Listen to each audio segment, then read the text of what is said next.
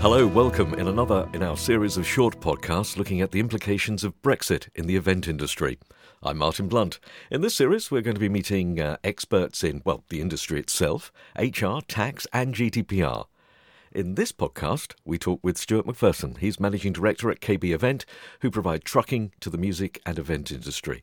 Uh, Stuart, thank you very much uh, for taking the time to talk today. Very welcome, Martin. Well, uh, before we start talking about Brexit itself, uh, tell me a little bit about what you do at KB. I, I guess we've all seen the big blue trucks. Yeah, well, KB are really a one-stop solution um, for the event industry. We specialise in corporate events, live entertainment, uh, music. That's it. So sort of the whole, the whole, the whole sort of uh, spectrum really. Um, but our, our service profile is is about sort of more than just providing wheels. We provide a solution for our clients sort of um, as a whole package. So uh, talking particularly about Brexit right now, you know, sort of as far as as far as our clients are concerned, they'll come to us. We will deliver a solution for them that gets them to where they want to go, really, with as, as little as little pain and problem as possible.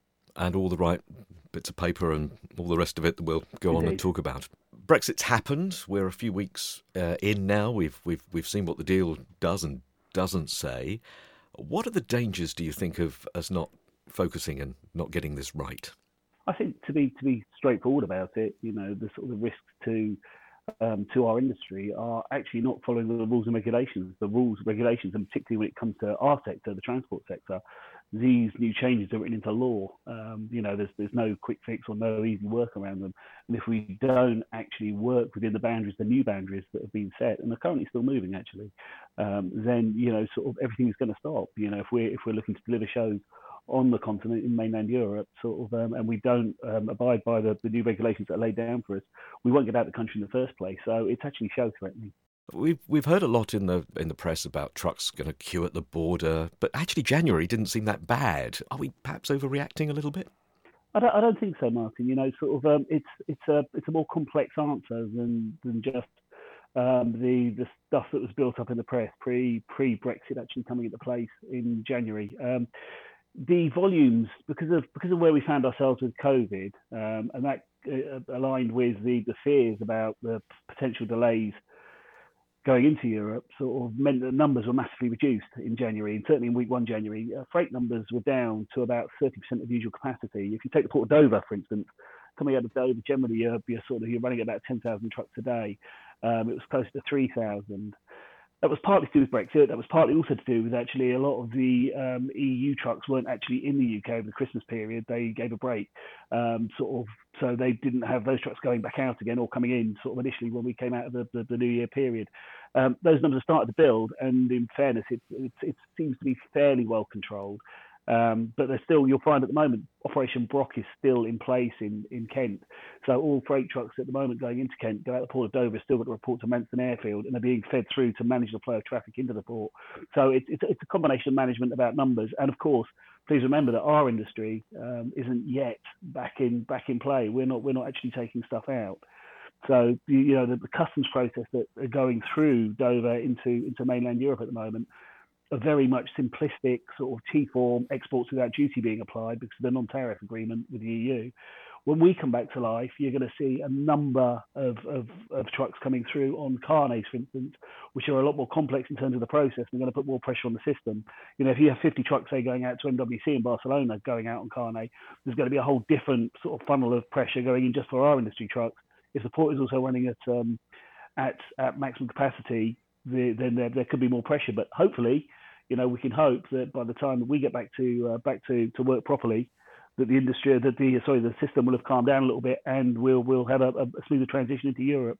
You, um, you mentioned we've got to we've got to get the law right. We've got to we've got to get all our uh, ducks in a line, as it were. So, is it just extra customs paperwork, or is it a bit more complicated than that? No, I think you know to be honest, the, the bigger issue for our industry is going to is going to come with the actual the, the movement restrictions that have come into place with the with the new laws. We've been um, historically both ourselves and our European counterparts have been given free movement in Europe for, for what we do, so we can move around within EU territories um, and sort of and, and, and do our shows as we wish the deal that um, has been struck with the EU and the UK with Brexit has put massive restrictions on what UK hauliers can do moving into Europe now. Um, our restrictions in, in, in the round um, allow us to only do um, two onward moves after our first delivery, one of which can be inside of a state territory, the next one has to be a cross border move, they have to happen within seven days, and then the trucks must, by law, return to the UK.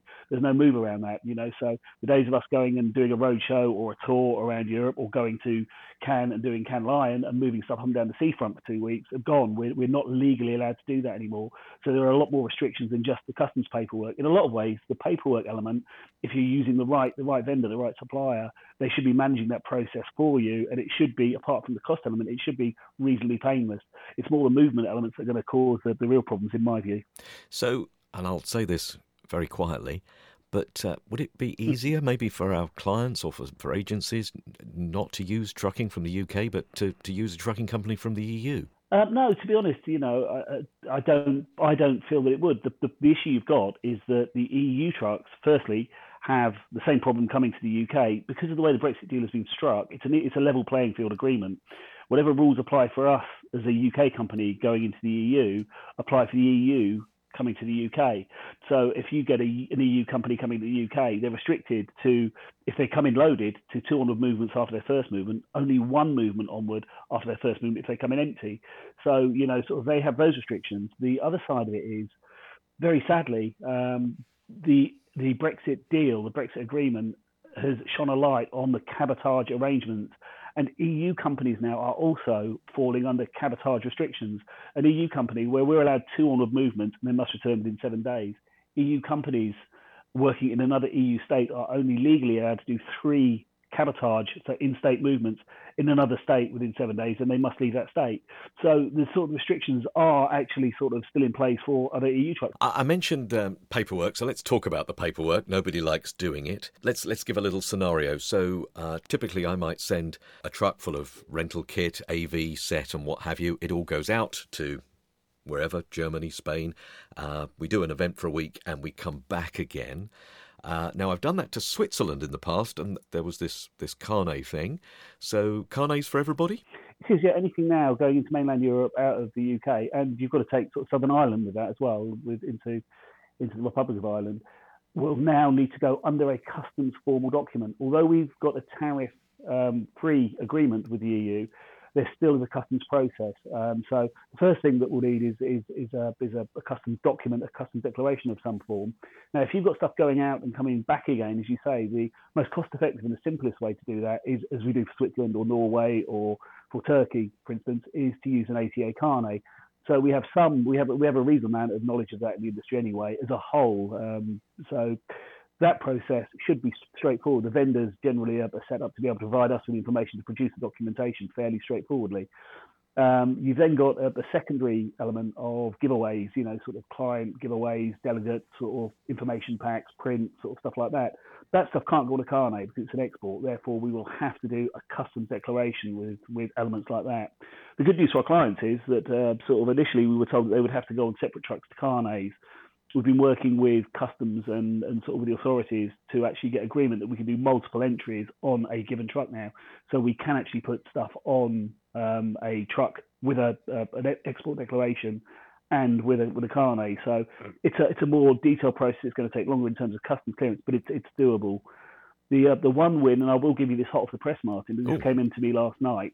So um, this is kind of not out there yet. I've, I've got to got yet sort of start talking to people about this one of the big problems we have been facing since the 1st of January is that we were given we were given clear um, uh, guidelines that, or clear information that each truck um, had to go on its own carnet, um, which is a first. Because of the way the systems have been set up and the processes were um, set up, it would mean that if we had 20 trucks going to um, Cannes Lion, for instance, each truck would have to run under its own carnet.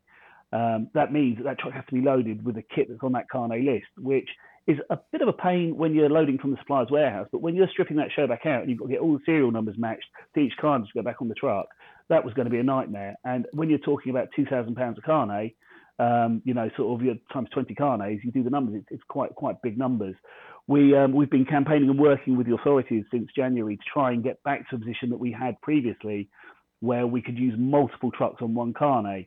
Um, it came in last night. I got written confirmation last night from we've had it from customs and from the operators now that we can, and the French authorities came on board last night to say we can now send multiple trucks on one carnet. So if I have four trucks loading from an AV supplier, they can put all of their kit on one carnet. As long as we ship and move those trucks together, um, then they can go on one carnet, which is going to save a world of pain for our clients um, into, into, the, the supply companies in terms of actually starting to divide kit up in between trucks. That's that's a massive move forward. So that's that's going to that's going to help a bit. You say that's hot off the press. So I mean, I think everybody thinks that the deal was done 31st of December. That's it. We're we're done. But uh, you've sort of indicated there and earlier on when uh, when you were you were talking that there is still some movement.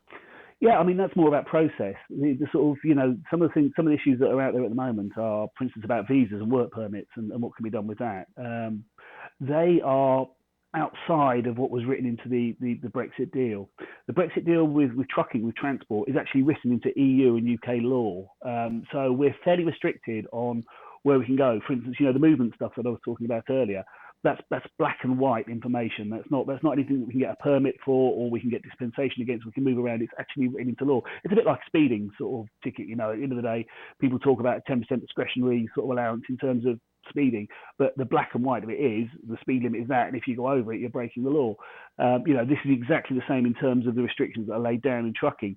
What we're talking about with the Carnet stuff is more about process. Um, and you know, the process said that because it was all ANPR linked with documents linked to customs systems and registrations, that it had to be one Carnet per vehicle.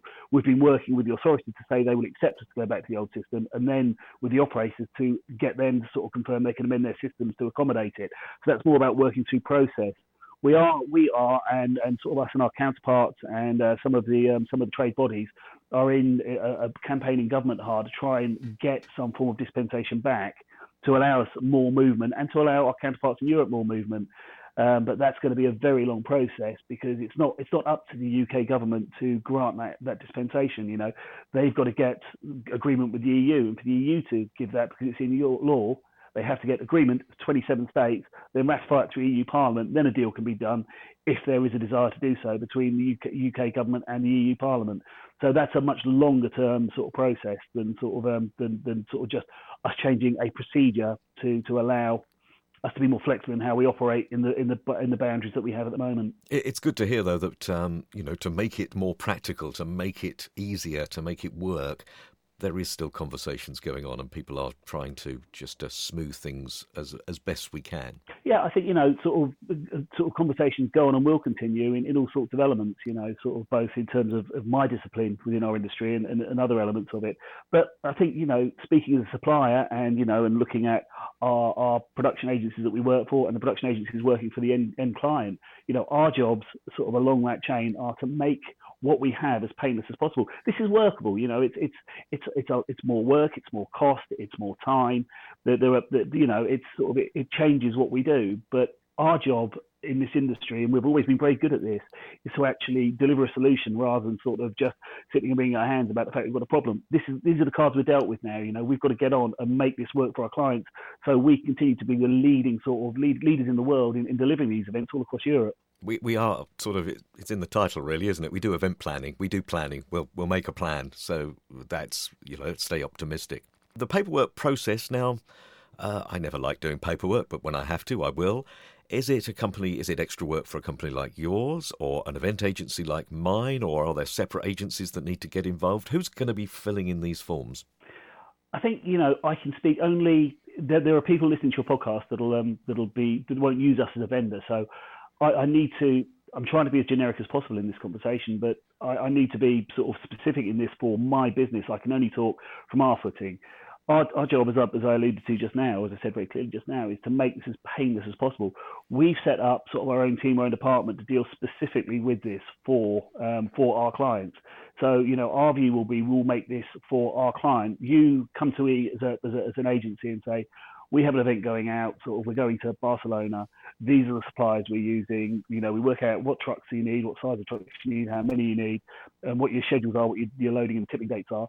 You then give us a list of your suppliers. We will go away and deal with it from there. That, that, as far as I'm concerned, whoever we're working for, be it a supply company or an agency, that should be the extent of your pain um, in terms of uh, how the how the paperwork process is followed. I can't I can't speak for the vendors. I would I would think that it will probably be the case for our competitors that that will be the same. I, I can't say for sure. but certainly for the end client, it should be painless. And in my view, for the agencies and the supply companies, it should be pretty pretty painless too. The carnets, the security documentation that needs to go with the with the goods, the the export declaration should all, in my view, be driven from our end of the, of the supply chain. Well, sitting where I'm sitting, I'm I'm pleased to hear it, as you might imagine. But uh, good good to know that there are solutions and, and there are uh, you know companies like yours, and as you rightly say, other companies that, that can support that. You mentioned uh, visas. Uh, one of the things that we've done uh, on many occasions, uh, especially if we're away with one truck for a week. the truck gets parked up for several days while the event's on, and often the, the, the driver becomes a working driver. He comes and helps at the event, earns a few more pounds, uh, everybody's happy. Can can that still happen? Yeah, I mean, sort of, we're we're working under very similar restrictions to the rest of the technical crew coming from the UK. Um, for, a, for some of our drivers, actually, this is going to potentially be more challenging than because we spend 80% of our time in Europe. I mean, 80% of our events um, and, and, our, and, our, actual work is completed in mainland Europe, just purely because of the volume and the size of, of, of what goes on over there. Um, the, the, the, rules and restrictions, which I'm sure yourselves um, are aware of, but sort of in, in, brief, the limitations in working in the EU right now as a UK citizen are to work 90 days within 180 days, and that 80, 180 days is a sliding scale. So as it moves forward, obviously any days that you have at the beginning of that drop off the back, and it moves forward into clear days. We can, our, our, our team ourselves, we can work 90 days within that 180 day window. But within that, obviously, you need to take into account that if you go on holiday to Spain for two weeks, that comes off your 90 days. You know, it's, it's about not only working, it's about presence in Europe. So our guys, like your teams, can work within that window, completing sort of work on our own events um, without a visa, or at this moment, we're being told without a work permit. Although there are some rumblings from some of the some of the states at the moment, there may be some requirement for work permits for all crew. Um, that's that's still that's still a fairly grey area and has not been not been clarified yet, and uh, we're we're keeping a very very close watching brief on that. But to answer your question in, in straightforward terms, yep, the drivers can continue to work as they always have done within that time frame. Uh, it sounds like uh, that's another podcast when some of that uh, stuff is, is is finally decided and those rumblings become uh, facts and figures, as it were. And it sounds also like you're going to have a lot of drivers that are going to be holidaying in the United States or, or, or the Isle of Wight. Um, we'll have to see. Um, listen, we can't go into every detail because there are so many. Every event is different. That's what I love about events is that every single one is is is completely different. So we can't discuss them all. But where can people, if they're interested, perhaps learn a little bit more? Is there anywhere where people can get more information on uh, some of the things we've been talking about? Yeah, if you um, if, if, if you if you want to refer people to our website, um, they go to the news page. It's kbevent.com. Um, there are links to sort of some of the elements that we've been talking about in terms of live live broadcast um, and in terms of written information. Um, we'll be keeping that up to date as we move forward with changes and, and developments as they come on. But also on, on, there, there's a contact page. Your your listeners are free to contact us, and we will give whatever advice and help that we can to anybody. Um, they're the most straightforward sources from our perspective. My guest today, Stuart McPherson, Managing Director of KB Event. Thank you, Stuart. My pleasure, Martin. You'll find other podcasts in this series, The Event Industry, Planning for Brexit. I'm Martin Blunt. Thank you for listening.